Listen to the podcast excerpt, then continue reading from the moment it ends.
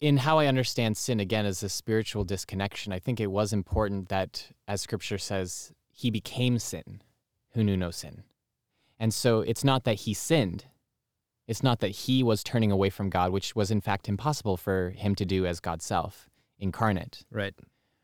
but that he took on that disconnection that we have, that he placed himself in our disconnection. When we think about in what is it, First Peter, of Jesus entering into hell and ministering to the lost souls, that there is this sense of that wherever we are in, in our disconnection, no matter how far away we are, that Christ enters into that. And I think that is a taking on of sin, a taking on of our disconnect.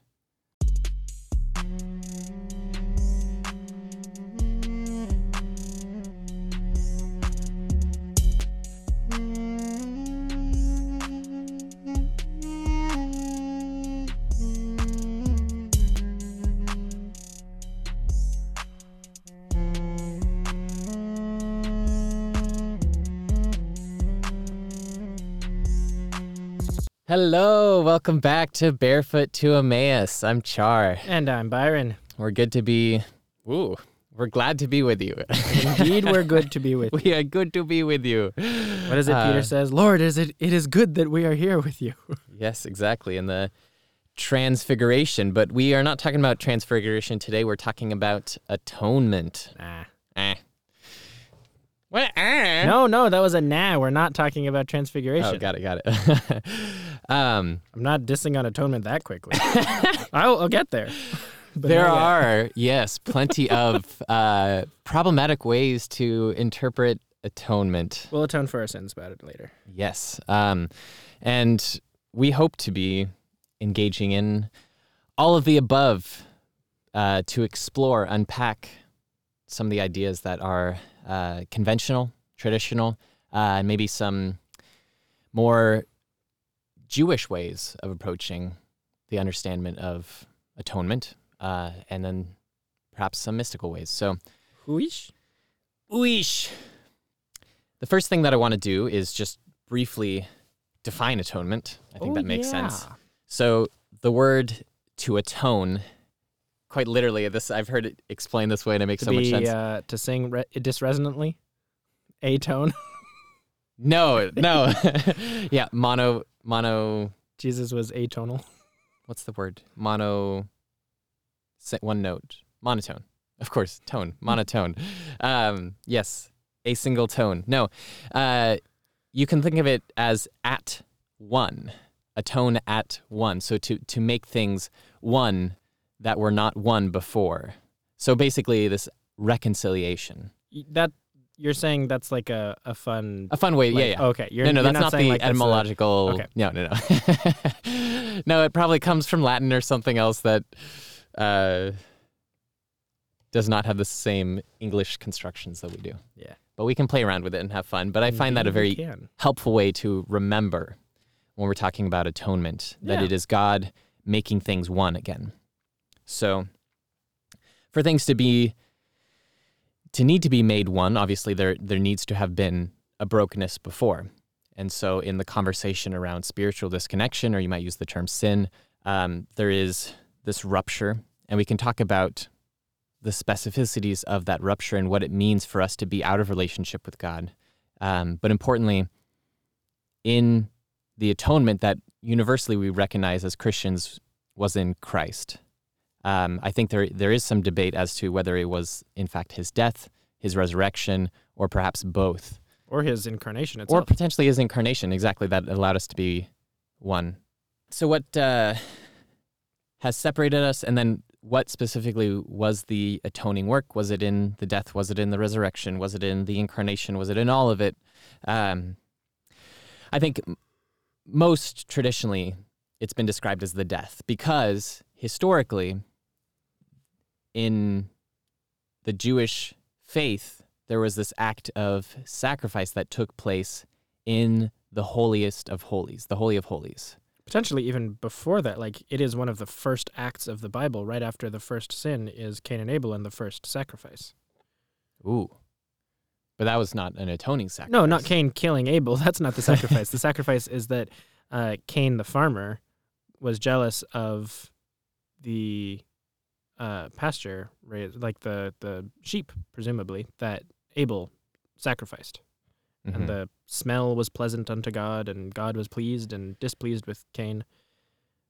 Yeah, so offerings as a form of sacrifice as well. There, there are actually many different. There's Yeah, uh, right. sin offerings, joy offerings. Um, what are some of the other ones? There's a whole list of different offerings that, um, Cleanliness, yeah, ritual of cleanliness. I think. Um, like cleansing offerings, like offering a pigeon after you have a baby, because evidently women are dirty. and blood specifically Yes. is, is dirty. Yeah, or at least it was seen as such. I meant that very sarcastically. Yes. yeah. Um, but I mean, in, in many ways, I think it just all body secretions, also mostly blood, but Yeah. Um, yeah. So a whole history and culture there, but essentially, uh, once a year, um, the high priest would go into the holy of holies, um, into the the temple, the inner room, which was uh, veiled off with this giant veil and would have a rope tied to his waist so that if he passed out in the presence of God And wearing bells, I believe. and bells, yeah, so if you stop jingling or maybe you hear jigga jigga jigga that's the sound that he fell on the ground. Um and and so there was this deep sense of in this space this is where God is. And so at the Ark of the Covenant there was this golden covering that was known as the mercy seat. And they would sprinkle the blood of a bull on the mercy seat as the act of atonement for the sins of Israel. This was an annual tradition. And so we want to get into some of the modern theology around the atonement. or even like various historical. Sure, sure, sure. The, the traditional, the the orthodox perspective Yeah. on atonement, and a lot of this comes down to how we've translated the Greek word hilasterion, or Yeah, hilarious. um, and it, and its various other forms, which has been translated as propitiation Ugh, love that word. which it's a very fancy word and essentially it means the appeasement of the anger of someone's in this case god and so Via exchange or something, right? via sacrifice i think yeah and so this is one of my pet peeves with theology is that oftentimes it's rooted in our understanding of a word that perhaps wasn't the original intention with that word not even questioning what paul meant or the writers of scripture How many people use this word? propitiation, uh, well, or hilasterion. Yeah. In its various roots, uh, Paul definitely uses it. The author of Hebrews uses it. 'Kay. Um, John, First John, uses it a couple times. So the Okay. word has a few uses across various writers. Okay. Um, See, that right there was exegesis. yeah. Okay, but that's helpful to know that it's not. It's know, not just one person using it. Paul coming from a Pharisee perspective as Sure. opposed to John coming sure, from sure. like a, a low perspective, and Hebrews coming from a, like communal Jewish hmm hmm and Jewish maybe perspective. Cool. And so we take this word and then we say, well, obviously the word's there, propitiation. So God was angry. So all this uh, loosey goosey theology where we try to say, oh, Jesus just came for love and there was no, uh, you know, that, that his, we can't focus too much on his death because um, that's so scary and we can't believe in an, in an angry God. And they say, like, look at the scripture. It says right here, God was angry. We needed to propitiate God's anger. I mean, small question: anger at sin, anger at us. I think the particularly harmful direction it goes is, you know, angry at us. Sure, sure.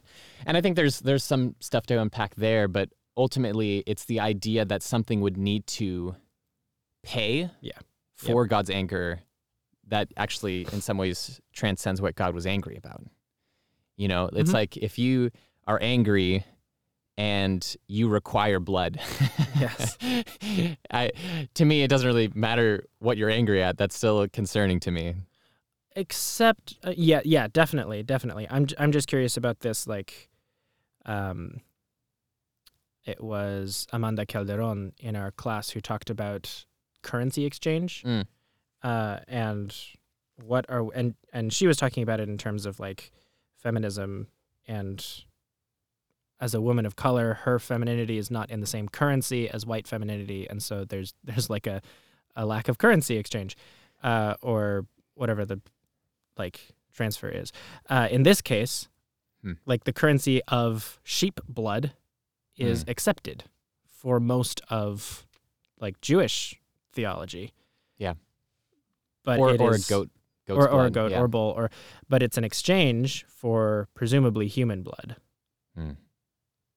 Which is then exchanged even more for hypothetically jesus uh, like god blood Yeah. Back So, when I was anyway, yeah. back when I used to believe this idea, one of the ways that I reconciled it with a loving God was the sense that it wasn't as much God's anger that needed to be quelled as the cost of death as a natural consequence, Mhm. or the the cost of sin is death. The wages of sin is death, as as Scripture says. very rousseauian of you Yeah. And the idea being it's not that God demands it, it's just the natural law of creation. right Um, yeah Which could potentially sound circular because it's like, well, didn't God create the natural law? yeah i was um, thinking my dad you know would often say this thing of like sorry that's just the way it is i didn't make the rules but god can't say that But God can't say that. god yeah. did make the rules Um, and so then the question is, well, why is death the natural way or law? And again, as I was, how I was processing it was the sense that, well, if we consider sin against another person to have cost and value and weight and stuff, then sin against the perfect God would be infinitely worse. And essentially the only thing that could cover or not even cover but like respond to an infinite burden is our totality which would be our life. So is it?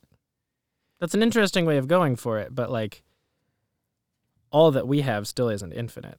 No no it's not but you know if you uh, have debt and then you die your debt depending on the debt still going to take everything you student have. debt is going to keep going past the grave to your next descendants. But most debt medical debt i think um, other fiscal debt uh, will go with you to the grave so it's like you gave your everything literally your life now you're gone and then the debt it's not that it's paid but there's it's quelled yeah well, there's Um, nothing more it can get from you. exactly there's yeah yeah what more could you give than your life right um, and so that an was eternity in hell maybe yeah.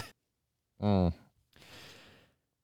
But what I've been reflecting on as my own ideas of God have been expanding and growing, and God's nature naturally it reflects to this question of atonement, you know, and and it's impossible to get away from the gruesome reality of Jesus' crucifixion nor Mhm. nor do I think we should. You know, if we leave out the book of Lamentations, we leave out the book of Job and the book of Ecclesiastes, we leave out all the violence in the Bible, and we end up with this toxic joy that is not actually good because our world is hurting. Our Mhm. world has pain. That is a vital part of reality. We- cannot understand reality outside of pain. And so, if we were to try to look at Jesus entering into our story and saying, Oh, I'm going to be without pain, you know, Jesus wouldn't actually be entering into our story. that was a line in my uh, ash wednesday sermon you want a gospel without death sorry it's Yeah. not this gospel Yeah. it's only a gospel that can hold death as just another thing that allows death to not be Yeah. such a huge sting so to speak So, the question is Did Jesus have to die? Did Jesus have to be tortured and die? Is there something about the way that Jesus died, the crucifixion, that has a direct relation to the work that took place? And or the innocence and the blame and all that Sure, sure. Yeah, there's the um What is it? Is it Isaiah 53? Like a lamb led to the slaughter, there's a lot of stuff he was in Isaiah silent before 53 his shears. Yeah, yeah, yeah. Um but the notion that he was um without bludgeon, without uh, Sin, blemish. blemish. Yes, is that Isaiah 53? I don't know where it is. Sorry. But there, there's some sense of um, being the Lamb of God who Takes away the No. sins of the world. There's have that. mercy on us. uh, but that that he was necessarily without brokenness, right? Like that even his bones weren't broken, which is why you have taught me that it's important that we say this is the body of Christ given for you, not broken for you, because his body was necessarily not broken. Yeah, that's a that's a tough thing. I go back and forth on that actually because uh, presumably Psalm 22 says all of my bones are out of joint. I don't know if it says because usually on the cross they would break a person's legs if it was taking them too long to Mhm. die because otherwise you could stand up on your on your bones like your bones are supposed to do. Uh, but Jesus died so quickly that they didn't break his bones. So this, yeah, this has a whole bunch of things of like, yeah, presumably it's also somewhat theologically important that Jesus' body was unbroken, Yeah. even if it was bleeding and cut and all of that. And why is it important? Just because there's precedent theolo- uh, scripturally in pr- prophetic texts? I think so. And just the the tradition of a whole sacrifice, a healthy, right? You're you're not going to give some like it, it's the first fruits. It's like you're giving the Mhm. best in in sacrifice Yeah. Ideology. It's you're not just giving the random moldy leftovers. You're giving a a perfect example of the best that you have as an even greater sign of the depth of your gratitude. But all of that still frames it where Jesus is an intentional sacrifice. Yes. So one thought that I had uh, thinking about what Jesus accomplished, and this ties back as we were talking earlier um, about this idea of sovereignty and submission, Mm. and you know, I mentioned this idea of the um, subsidiary sovereignties that within a nation, for example, you have states, and then within states you have cities, and they have been uh, permitted to have a certain jurisdiction Right. but that does not supersede the entity that is broader that contains it. Mhm. And so in God as creator, the world, the the forces of this world, whether it be us or you could talk about spiritual entities or such, um, that there's a certain jurisdiction that they have been authorized to, but it does not overcome the jurisdiction and authority and sovereignty of God. Mm. And with the disconnect in that this world was maintaining its power over us and keeping us from relationship with God, what God did was rather than upend the whole system, which God certainly could have done, Mm-hmm. but it would have gone against God's reason for creating this world in the order that it has. Right. Um, God ty- typically doesn't erase. You could look at the flood as an example of that, but that's a whole another conversation. Well, and God says explicitly that they won't do it again. sure, sure, At least not with flood. yeah, It'll happen again with, with fire. fire. But but even then there's a there's a refining fire depending on how you think Mhm. about it and, and a continuation. Um, one of my Sunday school students was just talking to me about a book called The Mushroom at the End of the World. Mm. Um, about I think it's matsutake mushrooms Ooh, only I go to the grow- end of the world for those. only grow in places that have been essentially ravaged by fire.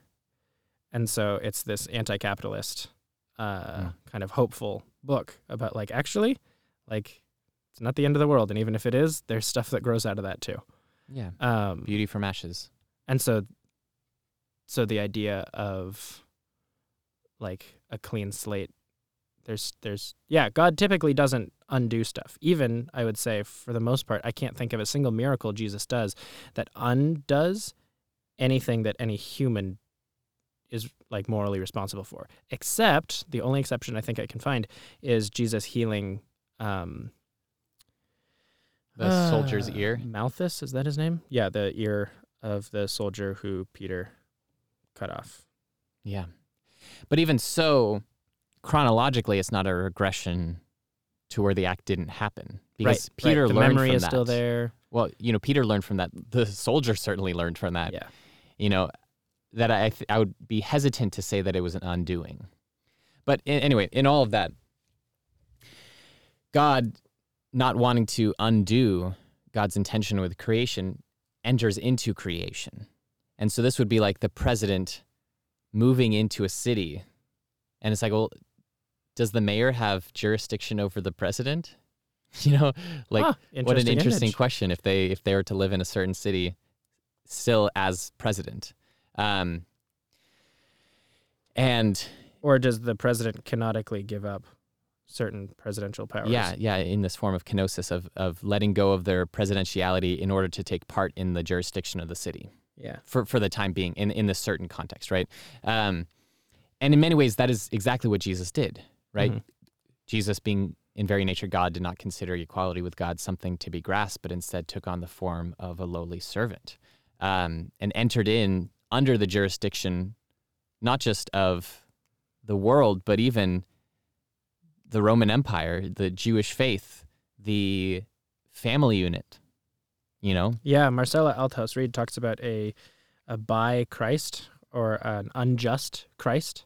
Uh, that the part of the byness is that Jesus gives up. So, like it's it's a take on kenosis that Jesus has to submit to hundreds, if not thousands, of years of Jewish tradition. Mm-hmm. Yeah. And on the most intimate level, submits to the limitations of a human body. Mm. Jesus had to sleep, Jesus had to eat. And in all of that, Jesus did not use his godliness to overcome it, but instead, in submitting to it, undermined its authority over God. And we see this most potently on the cross and in Jesus' resurrection. That in being subjected to this horrible torture and death, death being the sting of sin, death being the final jurisdiction that this world has over us, that you cannot escape Mm-hmm. if you are a citizen of this world. And Jesus says, Let me show you how empty and how fragile that is. That I will overcome this last bit of power that you have. And so, in that way, Who's you? Death, the devil, de- sin. uh, um, I would I would say the jurisdiction of this world, Hmm. um, most broadly. But but you could argue it as sin. I don't like to um, anthropomorphize sin, because again, I understand sin as this relational disconnection.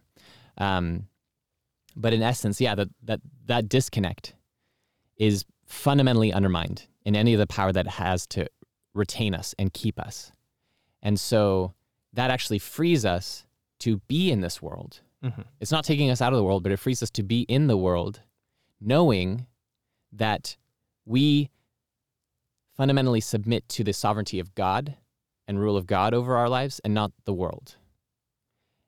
And that pertains to everything. I mean, I'm even thinking just like fasting, right? Like your body says eat.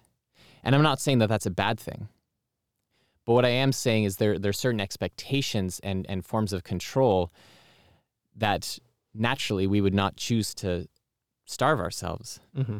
But there's something powerful about being able to say, even the food that I need to eat is not more important than God. And so I can take this spiritual practice to remind myself of that and remind myself that even before my bodily needs, I am under God's authority and Mhm. I'm in relationship with God. And that practice can help attune us to that. But anyway, in all of this, if we if we look at that example, did Jesus need to die on the cross? Did Jesus need to be tortured? And I'm not so sure. You know, I think Jesus needed to die because I think it would have been impossible for Jesus to have been fully human and not experience the finality of humanness. Right. Even if he died at 104 Sure. yeah, exactly. person. Yeah, yeah, right? Or lives to be 625 or something. Um, Odd number to choose. um, but but yeah, that, that he did need to die and through death bring life, bring eternal life, demonstrate the Is there a overcoming. fancy theological word, just a single word that it that captures that like filtered through God idea. Gregory of Nazianzus, like I just want a single word. Like kenosis is this beautiful word of like the self emptying of God when Mhm. he condescends into whatever, when they condescend. Um, so I really want a single word that like captures this. If it's filtered through God, it's good. Hmm. Yeah. Maybe we can work on that. We'll come up with a term. Put it in the description or something. Yeah. But yeah, Um, okay. So even death gets passed through that. even death gets passed through that. That that Christ either redeems or undermines death. That that death is no longer a barrier for our relationship to God. The last enemy to be conquered. Oh, death, where is thy sting? Where is thy sting? Indeed. And so that takes away that idea of the propiti- propitiation, right? But I do think so. So on, on the one hand, in terms of Christ undermining death, he didn't need to die on the cross. He didn't need to be tortured and crucified. However, there's something starting startlingly is that what I'm trying to say? Startling, startlingly human. Um, that's gonna bother me. um, about our judgment and our violence. That Jesus stepped into all of it, and and I don't know if that could have not happened. You know, if Jesus being not only prophet but Messiah. Were to advocate today for our return to God. Yeah. My gosh. That The- humanity's default or like natural stance towards God is actually a like homicide. Yeah. Not, not like worship. And I think there's something inescapable about that. And in some ways, that demonstrates the beauty of God's love, right? Christ died While we were yet sinners. while we were yet sinners. Exactly. Um, and so, yeah, it's just an interesting question if, if Jesus needed to die on the cross or if that form of death was an inevitability. And what does it say then about the relationship of God to empire? Right? That, that Does God need, are you saying God needs empire then? N- No, no, no. Because again, I think in terms of redemptive capacity, that that if our sins were all tried and never led to uh, violence and murder and torture, and it was just like disapproving glares from a distance, and Jesus was looked upon disapprovingly until his death at 104. Um, I, I still think that is something we would need to be redeemed from. You know, I, I don't Mhm. think that Yeah. we can measure sin and be like, oh, there's a little bit of sin that's okay, but like a lot of sin, oh, that's too much now, right. right? And that, I think part of the thing of the stuff that gets filtered through God is that everything gets filtered through God, except because God, in this case, did not sin. The Mhm. sin doesn't get filtered through God. That's the that's what's that's the stuff that's left behind on the dirty side of the filter. Mm. hmm But what about death then? Death was never bad, right? It was just a consequence Yeah, that hurt. yeah. No, that, that's that's interesting. Um, in how I understand sin again as a spiritual disconnection, I think it was important that, as Scripture says, he became sin, who knew no sin, and so it's not that he sinned.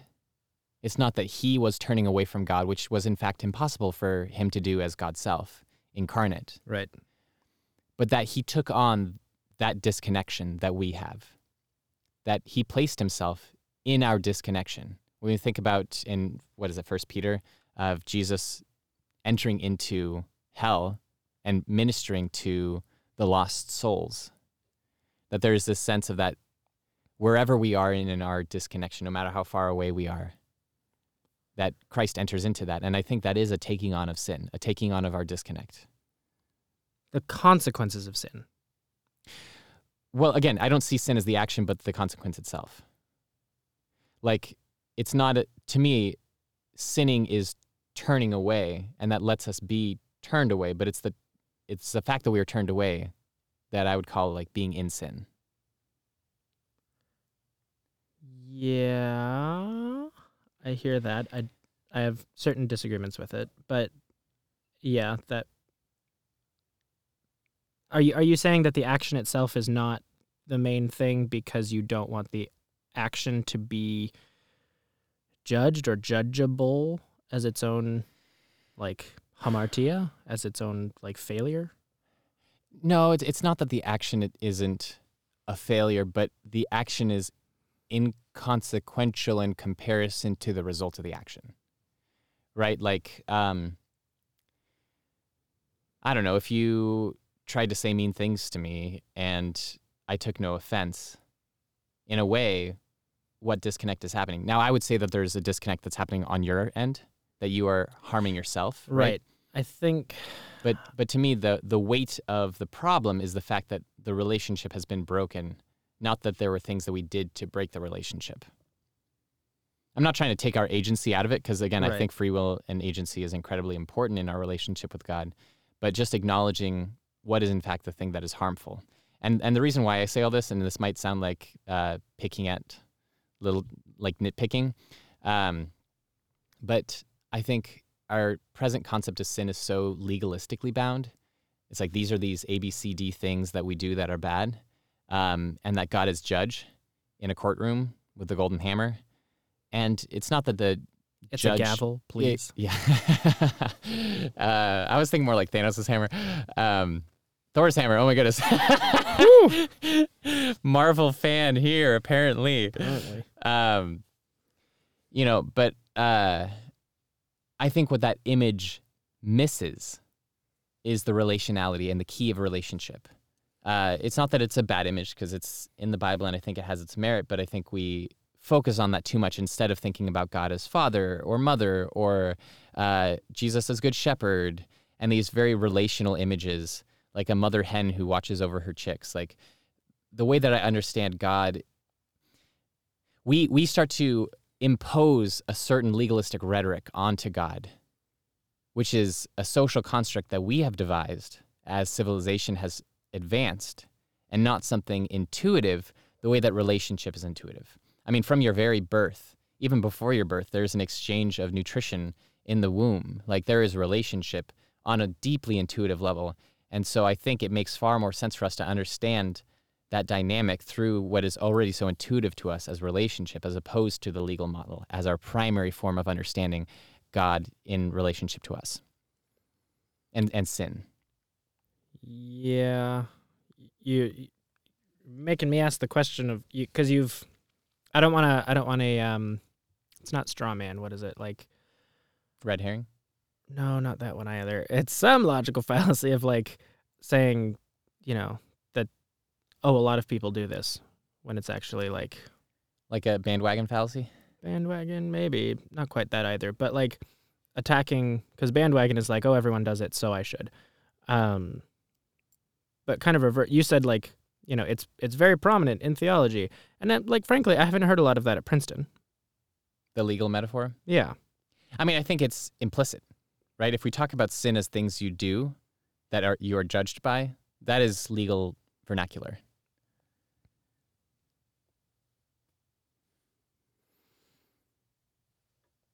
Yeah. I'm just kind of coming from the other side, at least personally. Like, I don't think I have thought of, like, I. This is a conversation between you and me. Like, we Mhm. can talk about about outside society stuff and what they do, but like, I haven't thought about sin as like judgment for years Mhm. necessarily. Um, probably not even as a primary thing, and yet I still get lost in the aspect of like. So I mean, I, I hope this isn't too off track. I just want to like take it personal for a Mhm. second. I um was thinking about like Putin Mm. recently, Mhm. and it makes me and even like um Derek Chauvin and all like bad people, Mhm. and I don't like the the concept of a criminal Mhm. um, I don't think it's a very helpful or humanizing thing. Um, not to take away the responsibility for or like agency of what bad things people can do, but even in like Taproot, when I was doing the bullying prevention job, we didn't talk about bullies. We talked about people who do bullying behavior. Mhm. It's kind of a people first language. Sure. Um, and I was raised with this idea that like there were bad people, Mhm. um, evil people, um, and in my own kind of sensitivity and my own circles, bad people meant like rebellers to God, Sure. uh, which then quickly became queer people. hmm Um, and so like queerness of all things, like I'm just so, and I I don't want to like attack a theoretical uh, opponent either. Um, how do I put this? Like, I I'm so frustrated that people can like read the Bible and all of the stuff that Jesus says and come away with their like biggest issues being like control of other people's sex lives Yeah. Right. um like right or wrong i just just like talk about majoring in the minors um but so so i've had this very humanist empathetic response of like oh no one's really evil mostly because i don't want to be seen as evil Hmm. and so but then i get this really big problem of like oh but what do we do with like not just horrendous evils but people who actuate horrendous evils hmm like you, you were saying, uh, and I, I kind of wanted to return this question of sin because I think it's so central and it, I don't want to spend too much time on it. But I kind of accidentally uh, co created or reinvented the Catholic idea of uh, sin, like venal and carnal sin or whatever it is. I, I actually haven't studied the Catholic version, but I, I explained this to some people and they're like, oh, that's just Catholic ideology. And I'm like, cool, I invented it too. Um, right. So if I am attempting to assassinate you, like if I'm going to shoot you, um, my this is kind of back to legalism a little Mhm. bit. Like the a premeditated murder is Mhm. judged more harshly than an accidental murder, Sure. and that kind of implicitly feeds into this ideology that if I'm intending, so there's three sins that ever happen hmm in in a kind of sinful action. There's my intent to do the sin. Mhm. There's the action of the sin, and then there's the like spiritual separation and consequences. I would Um, tie the first, the one and three. I think your intent is already a spiritual disruption. Yes, sure. I mean, but it's non-actuated yet. Like there, there's the sin of like, if I actually kill you, your mom will be sad. That's a third like disconnect. There's my intent to do so, and then if someone arrests me or like stops me, I have still sinned in my heart against sure. you. Sure. And then there's the action. If I shoot you, hmm but the wind blows the bullet out of the way or oh, something, Oh, I see. Okay. Okay. right? And then the third one is if it actually happens. See, I wouldn't draw a line then between the first two. To me, if you try to do something versus you're just thinking about it, But it doesn't affect you.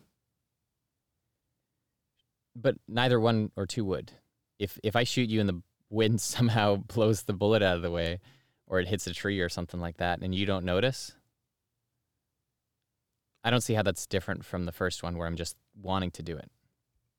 Jesus, yeah, I mean, uh, Jesus says like if you have looked at someone with lust, you have committed adultery in your Mhm. heart, uh, which is one of the reasons why the uh, theology of it's okay to be gay but not do gay um, is BS. Yeah. because it Good being point. in your heart is enough. Um. Anyway, uh, so two part, tripart, whatever it is, I could sit and think more about it. I I remember there being three uh, types of disconnect or opportunities for disconnect. Either way, my issue with sin is not that I think of it in terms of judgment, but I'm actually I think too lenient. I think of sin in this like resource way. The only reason anyone sins is because they don't have the resources, or they don't have the they don't think they have the resources, Mhm. and so suddenly I can't like I have a a huge limitation on justice, and like I can't call Putin evil, or I can't call what Putin is doing evil, or I can't like I can say what like he he is doing evil, but he is still redeemable if he were to turn to God and metanoia and stop the stuff, but the consequences are still there. Anyway, so this this is like related to atonement in my mind of Yeah. who does what and how it affects people. Yeah. Maybe that was a sidetrack, but I No, wanted to say it. it is interesting. Yeah. I I feel like we cannot separate the physical and the spiritual. I think there are times where it becomes easier in conversation to do so, But that's a false construct that we've created that somehow the spiritual is uh, removed or separate from the physical. Mhm.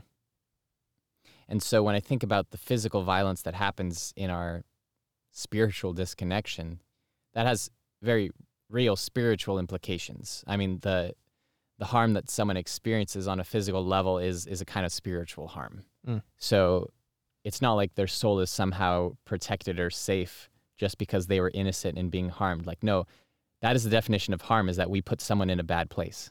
And it's not just a physical place, but we're putting them in a bad spiritual place because of the harm that we cause them. Can we put anyone in a spiritual place? We are influencing their spiritual state. Yeah, in the same way that we influence their bodily state when we cut off their arm. Sure. You know, there there's there is damage that is happening to their soul, not just to their body. Presumably. Um, and so, in a sense, when I sin and cause you harm, I am also causing you to be in sin, in the consequence of sin. Does that make sense? Yeah. And I think this is a way of thinking about Jesus too, that he took on all the weight of our sin and that put him in sin, even if he did not sin as an action Sure. you know, and that the result of that, the consequence of that was not just physical bodily pain, but that was a deep spiritual tear that Jesus had to go through in order to redeem us. Yes. And so when I think about Putin, I was actually thinking about uh, sociopaths or Mm. psychopaths. I actually still don't really know Mm-hmm. the distinction between those two terms. But um, you know, these people who do tremendous acts of violence that I would argue probably cannot be helped exclusively with therapy or with love because it is an actual neurochemical difference. Yeah. You know, they might need medication if, if there's a certain medication that exists to subdue whatever impulses are taking place to cause them to lean into such forms of violence. Right. Um, now, I think it's so easy for us to look at a mass murderer like Ted Bundy or the Green River Killer or, you know, even like Hitler or something like that Mm-hmm. and say, oh, that person is evil. But now I don't, I don't know if Hitler, maybe Hitler's wrong to put in the list because he, it might not have been a neurochemical thing. It was probably much more situational. Um, and I would say, having read a little bit of his background, that I'm cer- cer- certain there's trauma there. You know, there's some like messed up stuff in his family. Sure. Um, and and this is not to excuse violence, but to explain. I think there's a very important difference between excusing and explaining. Yeah. That that we absolutely. we can recognize I did this because A, B, C, and that doesn't excuse me for my actions, but it it helps make sense of it. yeah. Gosh, have you read Native Son by Richard Wright? I have read some of Richard Wright, little excerpts. I would encourage you to read the book. Mm-hmm. But uh, have you read Bluest Eye by Toni Morrison? Uh, that is on my shelf. You're calling me out all these wonderful Sorry. books no, that I no, no. haven't Just. I mean, it's only two books that I have recently read that have these gruesome acts. yeah, yeah. And- But the whole the way that the author talks about them is to not point draw attention to the criminality of the act, but to the context of what is happening, what led to it, why it is happening. hmm You have a, a scene where a father rapes a daughter and you understand why. And it's like, oh my God. It like, that is the most horrendous, like offensive thing to kind of try to think about and wrap your head around. But Toni Morrison, like, writes it in such a way that you have compassion, uh, compassion and like understanding not necessarily like forgiveness or lack of culpability culpability Sure, sure. But I think that the start for all of our redemption and even our spiritual reconnection as humanity is to recognize the place where we're coming from as human beings. And I would say that we have tendencies towards harm, just as we have tendencies towards good. Now, I don't view the tendencies toward harm as having as basic and as fundamental an essence to our being as our goodness. I think it is the response to harm. Right. We're not inherently sinful, hmm but we're inescapably yeah, sinful. yeah. I, I mean, as you put it, like if my if my sin causes you to be in sin, then sin's a really freaking contagious thing. Very contagious. Yeah. It just gets everywhere, hmm and you are what you eat. You know, it's interesting. I'm It's in this environment. Yeah, you're making me think about my visit to the Bruderhof community recently, where, so the Bruderhofs are this uh, Anabaptist community started by a guy named Eberhard Arnold, um, kind of in response to Nazi Germany post World War One, I, believe, um, and this community that I visited up in New York we were asking them some questions of basically how are you able to function as this healthy community? And one of the questions we had was about conflict. How do you deal with conflict?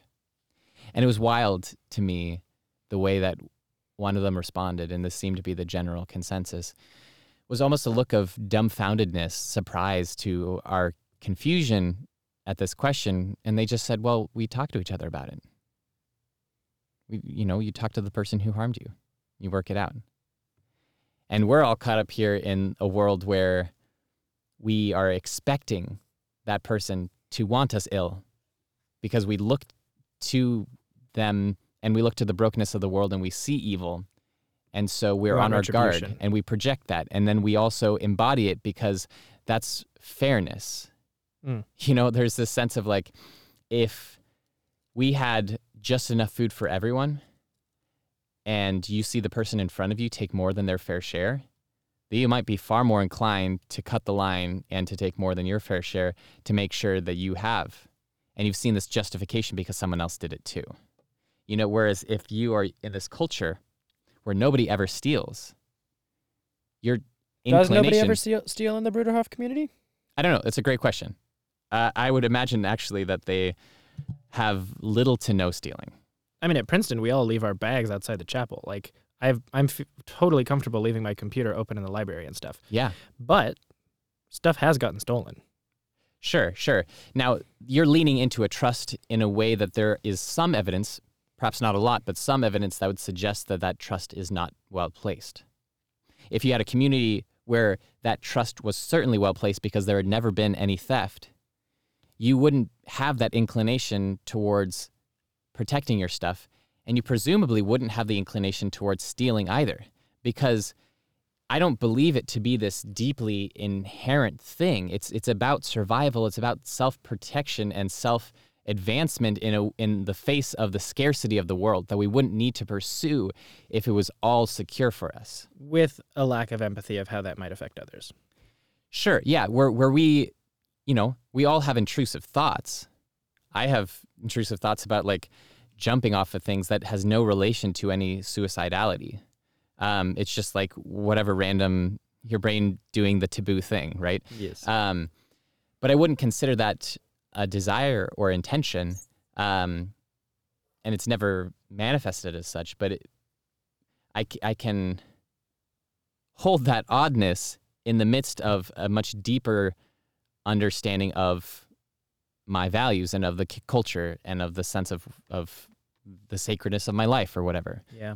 Um, I think that's a little optimistic. how so? So in education, in uh, philosophy of education with Dr. McCoskey right now, we just talked Mhm. about Jean-Jacques Rousseau and Mhm. his state of nature and natural consequences, and I just realized how much I really love Rousseau. Mm. Um, but it does lead to some problems in terms. Uh, he was staunchly anti-Calvinist. He grew up in Geneva, uh, 200 years after Calvin, um, and he was tired of this like people are bad Yeah. narrative. Um, and so he had this idea that really it's like society and human constructs and things that lead to sin. Um, but it's a very trusting philosophy. Mhm. The the biggest theme that I've traced through all of these philosophers in philosophy of education is who are they trusting? Yeah.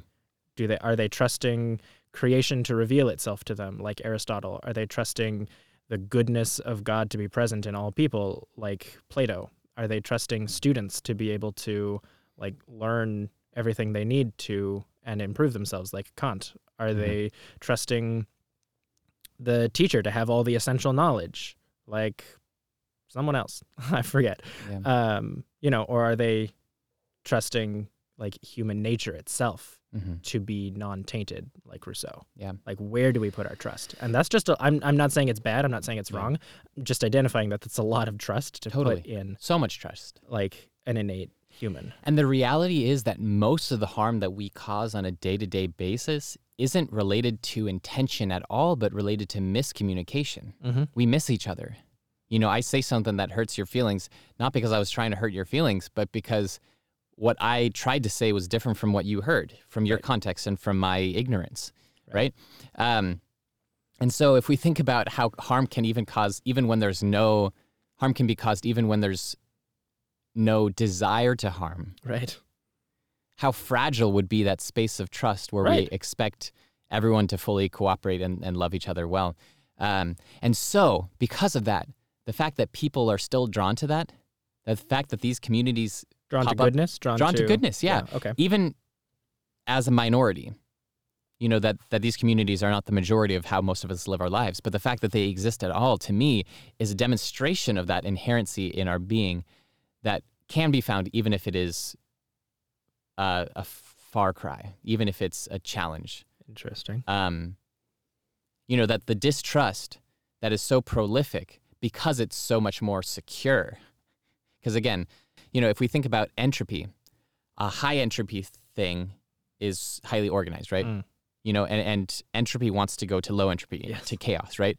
That so much easier to knock a building down than build one. Exactly. And and to me, with these utopic communities or with j- like just good-natured people, that is such a high entropic situation that based on the harm and every all the chaos and the miscommunication in the world, that the fact that anyone can hold that to me is a demonstration that even though we are easily reduced to this low entropy that our natural state is in high entropy, that we are naturally good. Fascinating. Um, Right? Because think about it. If if low entropy, which is always happening, there's this there's this pull towards the distrust because hurt people hurt people, right? That that sin, as we were just talking earlier, it proliferates. It, it's like a cancer. Um, that I hurt you and then you hurt other people because of your hurt, that it expands and grows. The fact that any of us can heal, the fact that any of us can come to a place of high entropy from that force that is constantly pulling to low entropy, to me says that is our base existence. I see where you're going. Um, if the if gravity weren't pulling down and we hadn't like characterized down as bad, hmm um, then right, like building a building is the exception to, and the fact that we build buildings all the time. But like, yeah, I, okay, I see, I see what you mean. Um, I, I think it's a little optimistic, and I, I don't disagree with you. I think it's a little optimistic to see that as something innate with ourselves rather than like divine intervention, um, and an exception. That- but I see, I totally see what you mean. Yeah.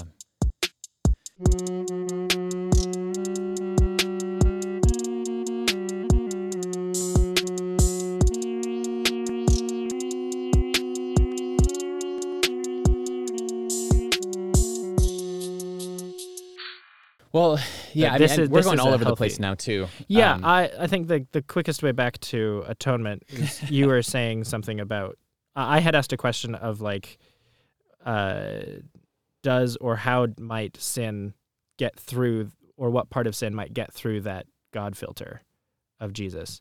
Or you were talking maybe a little bit about um Jesus's relationship to sin yeah. and what atonement has to do with that. So, can you expand a little more on the? The God filter thing? Yeah, yeah, yeah. So the idea of Jesus, Gregory of Nazianzus style, whatever, is anything that Jesus takes on is deified, is redeemed, right? Mhm. And Jesus takes on a human mind, so it's redeemed. Jesus takes on all of the essential human things, but not sin. Therefore, when Jesus dies, the thing that gets left on the like bad side of the filter that Jesus didn't actually take on and so didn't redeem is sin. It was the sin that is left behind because otherwise sin would have been redeemed and we could just keep sinning. Yeah. But the difference between the power of sin and the power of death, maybe, because Jesus took death with him to the other side.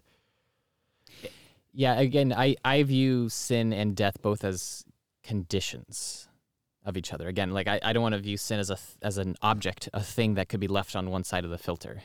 Um, but that's just my personal stance. Um, getting back to the, this idea of the hilasterion, you know, the propitiation, right, as it's defined, that um, this term is actually somewhat fiercely debated in, in what it means, that it's not an immediately obvious sense of propitiation and appeasement. Mhm. Um, but the word actually relates to uh, the mercy seat. So, again, at the beginning, as I was talking about how in the Holy of Holies, the inner room of the temple where the Ark of the Covenant was, there was this golden covering of the Ark. That was the mercy seat where they would sprinkle the blood of a bull as, as this atoning sacrifice. And so, one way of interpreting that, then, if, if Jesus is the hilasterion, is that Jesus is the atoning sacrifice itself. But some have argued that no, Jesus is the mercy seat upon which that blood is sprinkled. So it's not that Jesus was a sacrifice of God in the sense of um, fulfilling the anger, but that Jesus replaced the old model. So the old mercy seat where we would need to atone was being replaced by Jesus as the new covering that no longer requires our blood. How and why? What do you mean? Like, Jesus is the thing upon which our sacrifice and our blood and our sin is like thrown.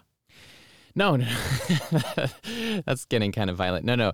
Um, you know, if we think about the Jewish traditional way of understanding the mercy seat, that it is the place where we atone for our sins. Yeah. That Jesus replaces that as the place now where we go. I am the way, the truth, the life. You know, that, that we go to the mercy seat, but not to sprinkle blood anymore because the new way has moved past, has, has fulfilled that old way. That no more blood has to be spilled. Has fulfilled as in satisfied, like an infinite debt. Like one one way of thinking is that so we have we owe an infinite debt because we owe it to an infinite being, and so the only one who can do that is God from our side, right? Like here's you can't see my hand. Sorry. Here's the Mhm. divide. God's on this side. Yeah. And there's there's a divide. Jesus comes to the other side, and only an infinite distance can cross that infinite gap. Yeah. And so Jesus does it from this side. I wouldn't use the language of debt personally, um, because again, yeah, I don't like it. the idea of debt means that oh, if you could pay that, then you'd be uh, capable of covering it and, and and almost like earning. There's a sense of deserving, and I don't think that relationship with God is anything about deserving and having any power capacity to to earn. What I see it as is that um, you know there is no space for separation within God. And that means there's no space for sin within God because sin is separation from God. That sin, that God desires whole relationship, perfect relationship, restored relationship, which we do not have the capacity for in our sinful state, that we will constantly fall short. In fact, we, the very air we breathe is falling short. Um, not the not the air itself as a substance, but the sense of like this is the water we swim in, this is the air Right. we breathe, right? Um, and so, what Christ does, I do like that image of a bridge because there is this um, impassable gap that we could say in terms of attaining this perfection that we cannot have. Right. That Christ is the bridge upon which we can cross. Christ is also the robes of righteousness. That's another metaphor for describing it. That you know Mhm. we we cannot embody perfection in our relationship with God save for wearing the perfection of Christ. Mhm. Um, but uh, yeah, so I, I agree with all that. It's just the, the language of debt that I have an issue with. Yeah, I'm still trying to get the like golden box covering thing Yeah. Um, because you're not saying you're saying that rather than the process of the sprinkling of the blood, hmm which is the hilasterion part, No, no. So the hilasterion is the mercy seat, is the covering. is the covering. And so if we think about Jesus as the hilasterion, we could either translate that as the the act of what happens on the hilasterion, which would be the sacrifice, and that's where like the idea of propitiation Uh-huh. is kind of stemming from, or we can think of Jesus as the mercy seat itself, as the golden tablet that is covering Which doesn't require blood or anything. Exactly. It doesn't require blood. And the veil has been torn too. So there's this idea of the distance and separation from God, which requires a certain piety that the best that human can offer. The high priest comes in, and even so, it's not enough. So there needs to be this blood. And it's like this hierarchical thing that we cannot reach, you know, the cloud above the mountain, no matter how high you go, kind of thing. Yeah. Um, And Jesus, in stepping into the lowest of lows, of relating to the sinner, of, of you know, making the last first and the first last, kind of like expand universally hmm this isolation that doesn't it it doesn't undermine the significance of that perfection of the really kind of relationship we need to have with God, but it allows us access from wherever we are. hmm That we don't need that blood. We don't need to be the holy of holies, uh, high priest, um, but that the new mercy seat is in fact universally merciful. And I don't want to say that it uh, gets rid of or undoes the past way, because again, I think there's something really important about the way that God relates to us. First, through extreme exclusivity to be expanded into universality.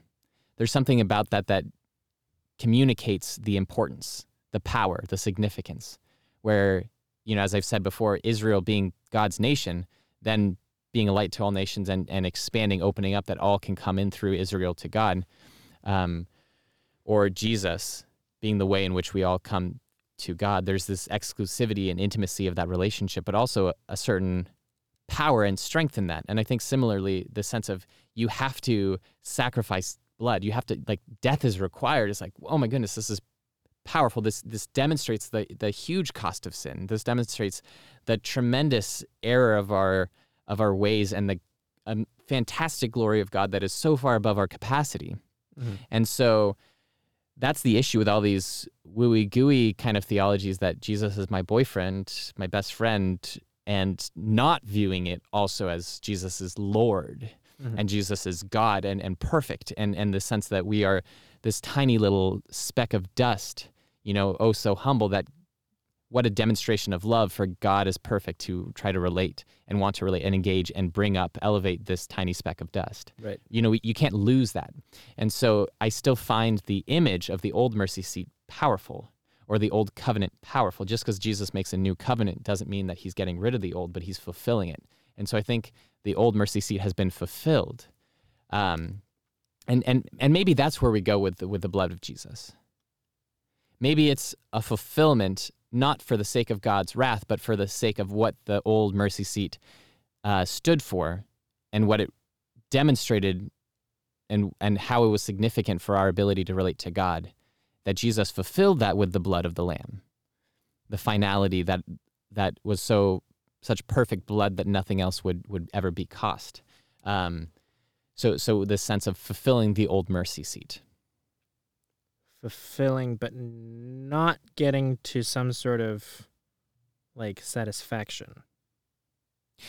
satisfaction in the sense that it's you know I don't view God as a bloodthirsty God, right? The idea of paying with blood, paying with life, is to demonstrate the cost and the impassibility of that divide.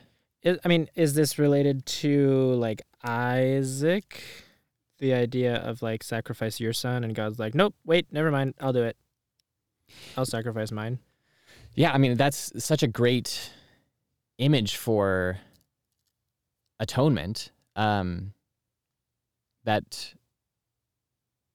you know Abraham um, was not faithful and was not obedient to God in, in terms of the plan that God had and and didn't trust that God would provide and in his humanity too was not at one with God to become the father of many nations. You know, that that was a work that God desired and that God can do, but that there was something required of Abraham too for that, for him to to be that person. Um, and we get the story of Abraham and Isaac, where Isaac is to be that sacrifice, and what an incredible cost, particularly when you understand that Abraham, to be the father of many nations, now has one son to be considered legitimate through the promise of God. Mhm. And that's not to discount the significance of Ishmael and the way that God blessed Hagar and Ishmael. Um, but it was the result of Abraham and Sarah's sin, not Hagar's sin, Right. but their sin of, of disobeying. Um, where now Isaac is the to be the father of, of many nations through Abraham, Mhm. right? You know, he's Yeah. his progeny. He's the the future, the hope of Abraham for having children as numerous as the stars. And God is saying, "No, trust me with this. Give me your future. Give me the future that I promised you, because it's my future through you." And he obeys. He listens, and in that faith, God makes a different way that allows Isaac to remain with life and to to be that fulfillment. Yeah. So yeah, I, I think through all of that we can see then the the parable. You know, as it says, uh, Genesis twenty two eight, God will provide the lamb as Abraham is reassuring Isaac, and uh, you know, obviously I, I composed a choral piece on this, um, tying that to Christ as the sacrificial lamb Mhm. that God provided.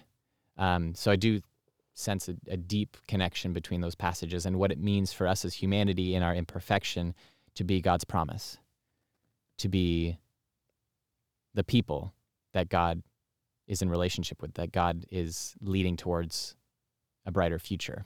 Yeah. I want to make sure that there, if there are thoughts on atonement that you want to say. Um. Yeah. There's a couple. there's a couple images. Um. One of them is the scapegoat idea. Mhm. Um. That's slightly different than the sacrifice idea. Yeah. Um. It's this. It's this. Uh, it. It takes the idea of separation even farther. Mhm. um, that the that you're supposed to put your sins onto this goat and then send the goat out of the the village. On Yom Yom Kippur. Yeah, presumably to die in the wilderness. Yeah. Um. So that's that's one idea is that then the sins die with the goat. But there, so just a, a brief little addition here as I'm looking at our notes from WSJ's lecture on this. Um, there's a ceremony of two goats, Yeah. one of whom was allowed to go free. The other one, known as the scapegoat, um, bears the sins of the people and is hurled into the death in the wilderness. Yes. So I think importantly that there were two goats there, and that and that it demonstrates, even in their presumed equality, that one of them then takes on death so the other one can have life. Yes. Yeah. Um the the other kind of there's yeah, there's this wrath of God idea. Um and something that I've always been uncomfortable with that I was just talking with my mom and with my mom about was this idea of like owing a an infinite sin to God uh, or an infinite debt. Um that like I'm I sin, sure, and like technically sinning against an infinite being would Mhm. but why would put why would that put me at an infinite debt?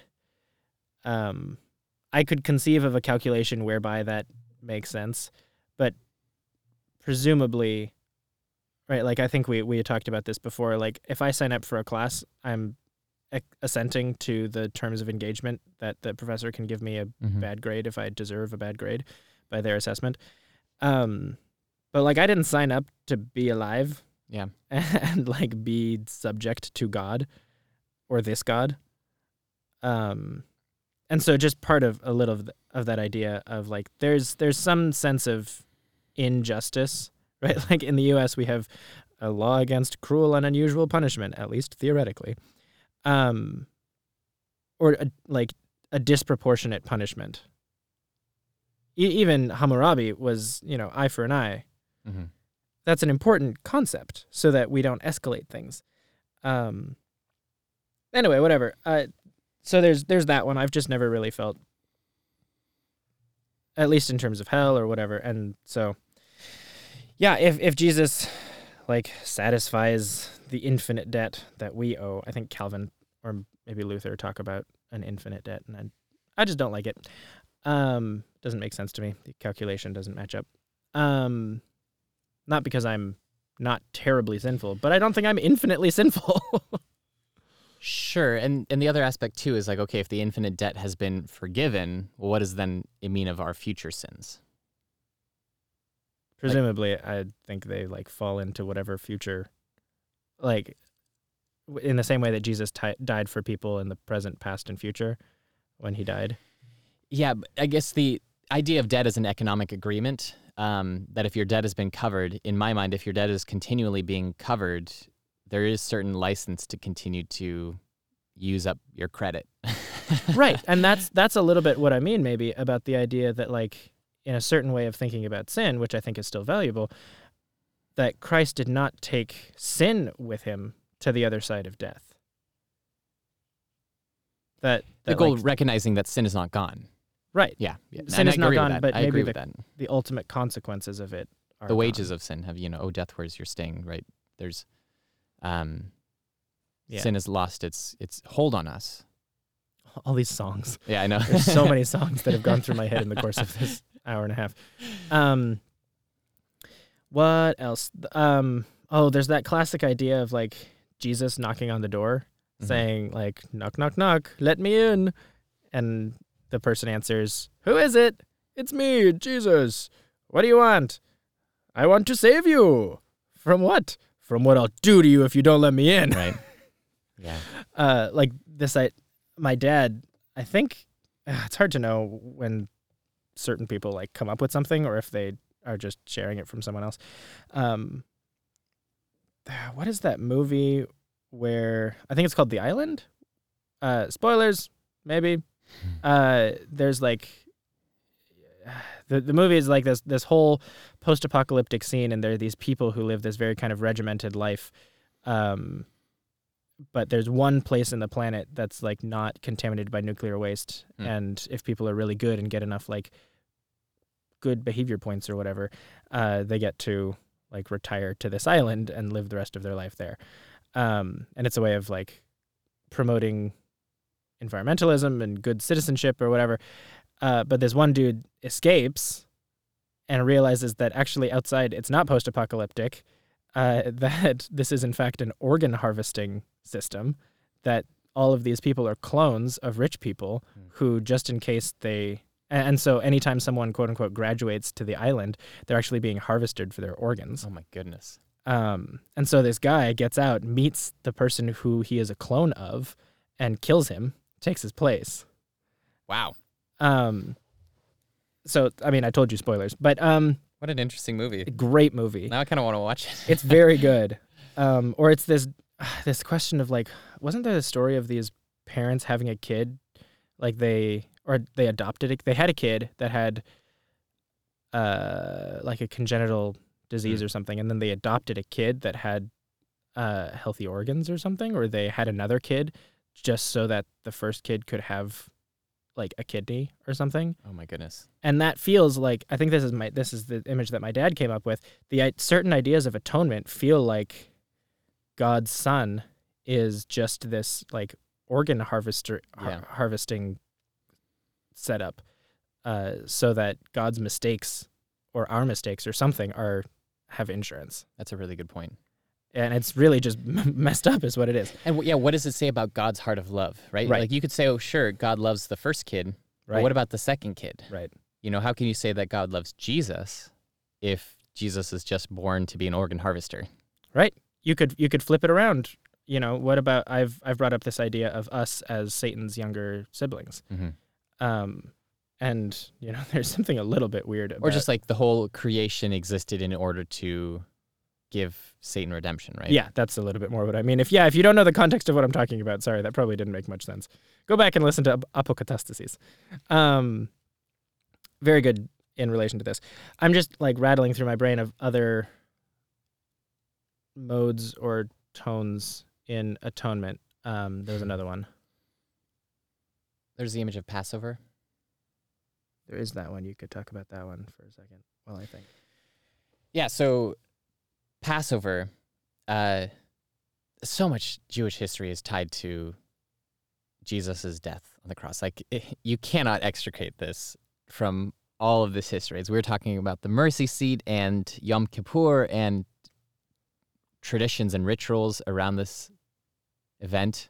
I mean, I would argue that while theologically we might claim ownership of Jesus' death and resurrection, historically, that was a Jewish event.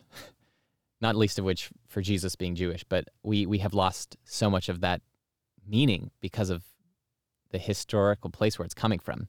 So, you know, in, in Passover, right, this is uh, the Israelites being freed from enslavement Hmm. in Egypt. And the blood of a lamb, an unblemished lamb, Mm. Was spread over the doorpost as the angel of death passed through. And if you had the blood of the lamb on your doorpost, the angel passed you by. And if not, um, which would be the case of the Egyptians, the angel would take their firstborn son. Whew. And so, thinking about the firstborn son, Isaac, if we consider again the first, you know, born son to the promise, right? Um, and how the angel of death passed by, and with the blood of a goat, Isaac was able to survive. There's a Passover scene for you too. Yeah. Yeah. Um, I mean, even all the Levites, right? Kind of in balance of all of the Egyptian sons mhm. who died. Um, the entire tribe of Levi was assessed as so Israel was like, hey, in balance for all of them. And this is actually a, an odd sense of justice that I think is really fascinating. All the Israelites had to dedicate their firstborn to God as well. Mm. Um, and they did this interesting calculation where they counted all of the firstborn of all of the 11 tribes and it somehow equally counted as the entire male population of Levi. And so that's why they are the priests, Mhm. is that they are all dedicated to God. Yeah. In balance for the lives that were dedicated to God, quote unquote, when Mhm. God took the firstborn of Egypt. Yeah, yeah. And that's really freaking intense. And it's, it's- it- this is all so intense, and I I think we need to understand that intensity in order to have an appreciation for all of what is being communicated Right, here. absolutely. But again, looking to Jesus now as uh, the Passover lamb, if we want to allegorically extend this to understand maybe how the early Christians or Messianic Jews, or you know, however you call the the first people who believed and followed Christ, Yeah. um, that they would have understood because Jesus was betrayed on Passover. Mhm. Like this this event is all taking place on Passover, Yes. and uh, there's prophecy about the sacrificial lamb. Like like they they would not have missed the significance of what is happening here. And so, Yeah. what does it mean for Jesus then to be the Passover lamb? Well, it's um, about protection of the angel of death passing by, and or let's call it the angel of destruction, because as I'll do a little play here, I think what dies then, the firstborn son of Egypt, the enslaver, which would be uh, the worldly order or sin, if you want to call it, the firstborn son, which is our progeny, our future, was death. Death was the future of that world. And so death was killed. Wow. right? Look at you. Did you just come up with I just right came up with that right now. and so Wow. uh, what, by being covered by the blood of the lamb, there that death has been killed, and that, that we are no longer subject to the rule of this world of Egypt. We have Whew. escaped. God is merciful. That'll Yeah. preach. Yeah. Um, And and and Yeah. what's wild in that too, though, is uh, I, I'm just going off now because this is it's free flowing. go. Um, I've got one other thought. the. Israelites, as they are leaving, and they have to walk through the desert before they get to the promised land. uh-huh. And there's this whole chaos of the desert journey. And so, what is the desert journey in our lives? Well, let's reflect. The Israelites, at one point in their need, right? Like they have life, they have freedom now, Mhm. but they still have suffering. They still have, like, they're so dependent on God in this state Mhm. um, that they want back. They want to go back to their old enslaved way. And I think this is what it means for us to be in Christ, that we have been set free. We are now walking the desert path to the promised land. And it, it is required that we walk this path, walking the way of Jesus. Uh, but that is not an easy path. That is a challenging path that comes with its own suffering and challenges, and we want back. We want back to the worldly way. And so many Christians, still, myself included, in many ways, live in the worldly way Mm. um, because Egypt is what we know. Egypt is what is comfortable. Babylon. The Babylon, exactly. So uh, that's my uh, little little sermon for you today, y'all. that'll preach. I'm gonna take that one away. Um, yeah. Uh, while we were in Serbia, there was a young Christian dude, uh, who, uh, said this thing that I I think is compelling. It God and God's omniscience, like God's omniscience, plays a big role in this. Um, two things. Micah actually said, and other people, I'm sure, Father Micah, um, said that Jesus would come. Jesus would have come even if we didn't, even if the fall didn't exist. Like Jesus is not conditional. The, the an entire third of the Trinity is not conditional on our need, right? Jesus existed before the fall. Jesus presumably would have could have been the one walking in the garden yeah. if we if we take that as a Christophany rather than a theophany. And so Jesus would have come. eh, Back to your question, like, did Jesus need to die on the cross? Uh, like, is Jesus's resurrection the atoning or like fulfilling aspect that gets rid of sin? Is it is it simply the incarnation itself? Mhm. Um, and so this thing that Micah says is that, uh, like Christ would have come or planned to come, no matter what. Like that's part of God's plan of relationship with us. I think that's probably something Barth would agree with. Um, hard hard to hypothe- hypotheticalize. Uh, Mhm. And so the other side, you know, in God's omniscience, God knew we would fall and sin and all that. And so then it was uh, Dirk, uh, what was his name from Madagascar? Um, anyway, whatever. the movie or the country? No, the country. um, the student in Ti- Tiki or Tuki. oh, oh, yeah, I know who you're talking about. I think it's Tuki. I think you're right, Tuki. Yeah. Um, uh, shout out to Tuki. Um, if you're listening, I, I, oh, I owe him a, uh, uh, descript, uh, queer apologetic. He asked, and I never got around to it. Hmm. Um, anyway, uh, he talked about, he said, God made trees knowing that his son would die on one. Hmm. Ooh. And so there's an intentionality. And It like if that was the plan, then hypothetically that didn't need to be part of the like accommodating equation or it just was. I don't know. Yeah, I mean, there's so much there, and we're trying to wrap up a little bit here. Uh, but, you know, as I've said before, I don't think that the fall was a mistake, but an inevitability. Right. That in, in many ways, that was part of the plan. I mean God is God is stupid if they didn't see that coming. but also, and how could we it. have free will and the choice to choose God, if not the choice to not choose God, Right.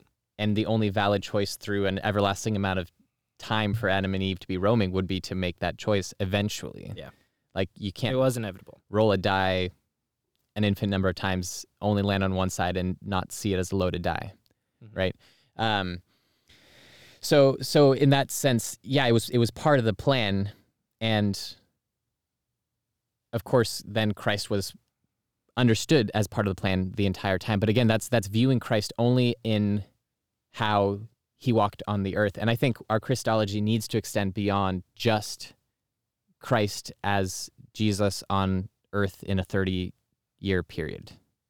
Like our Christology is not limited to 30 years Presumably. of history, right? It's it's it's part of the Trinity, part of the eternal essence of God that obviously in our humanity we can best relate to and understand and, and should start at the historical point.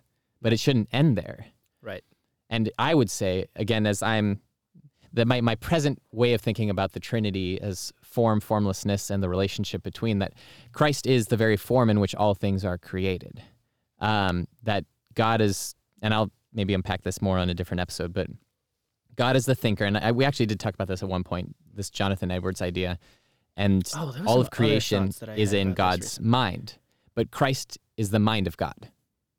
And so Christ is form, everything that it takes form, as it says in Colossians, um, comes through Christ. Yeah. And, and, and retains its being in Christ. Yeah, John says a similar thing. Yeah. Cool. That's a lot. It was a little chaotic. I mean, this is kind of the style. I didn't prepare anything coming into Yeah, this. I mean, not really. You you looked up Hilasterion yeah, exactly. So I, I had one thing under my belt. and and went back to the notes. But like this is this is kind of how we do, which means you know, sorry, we're we're referencing a lot of stuff that's more uh, familiar to us. But I hope, I mean that that Egypt thing, um, that'll go. Whew. Anyway, beloved, um, we're gonna send you on your day or night or whatever time it is for you with this benediction. May you find wonder in the mundane, hope amidst the chaos or wilderness, Mm. and comfort in the love that makes you you. Go in peace.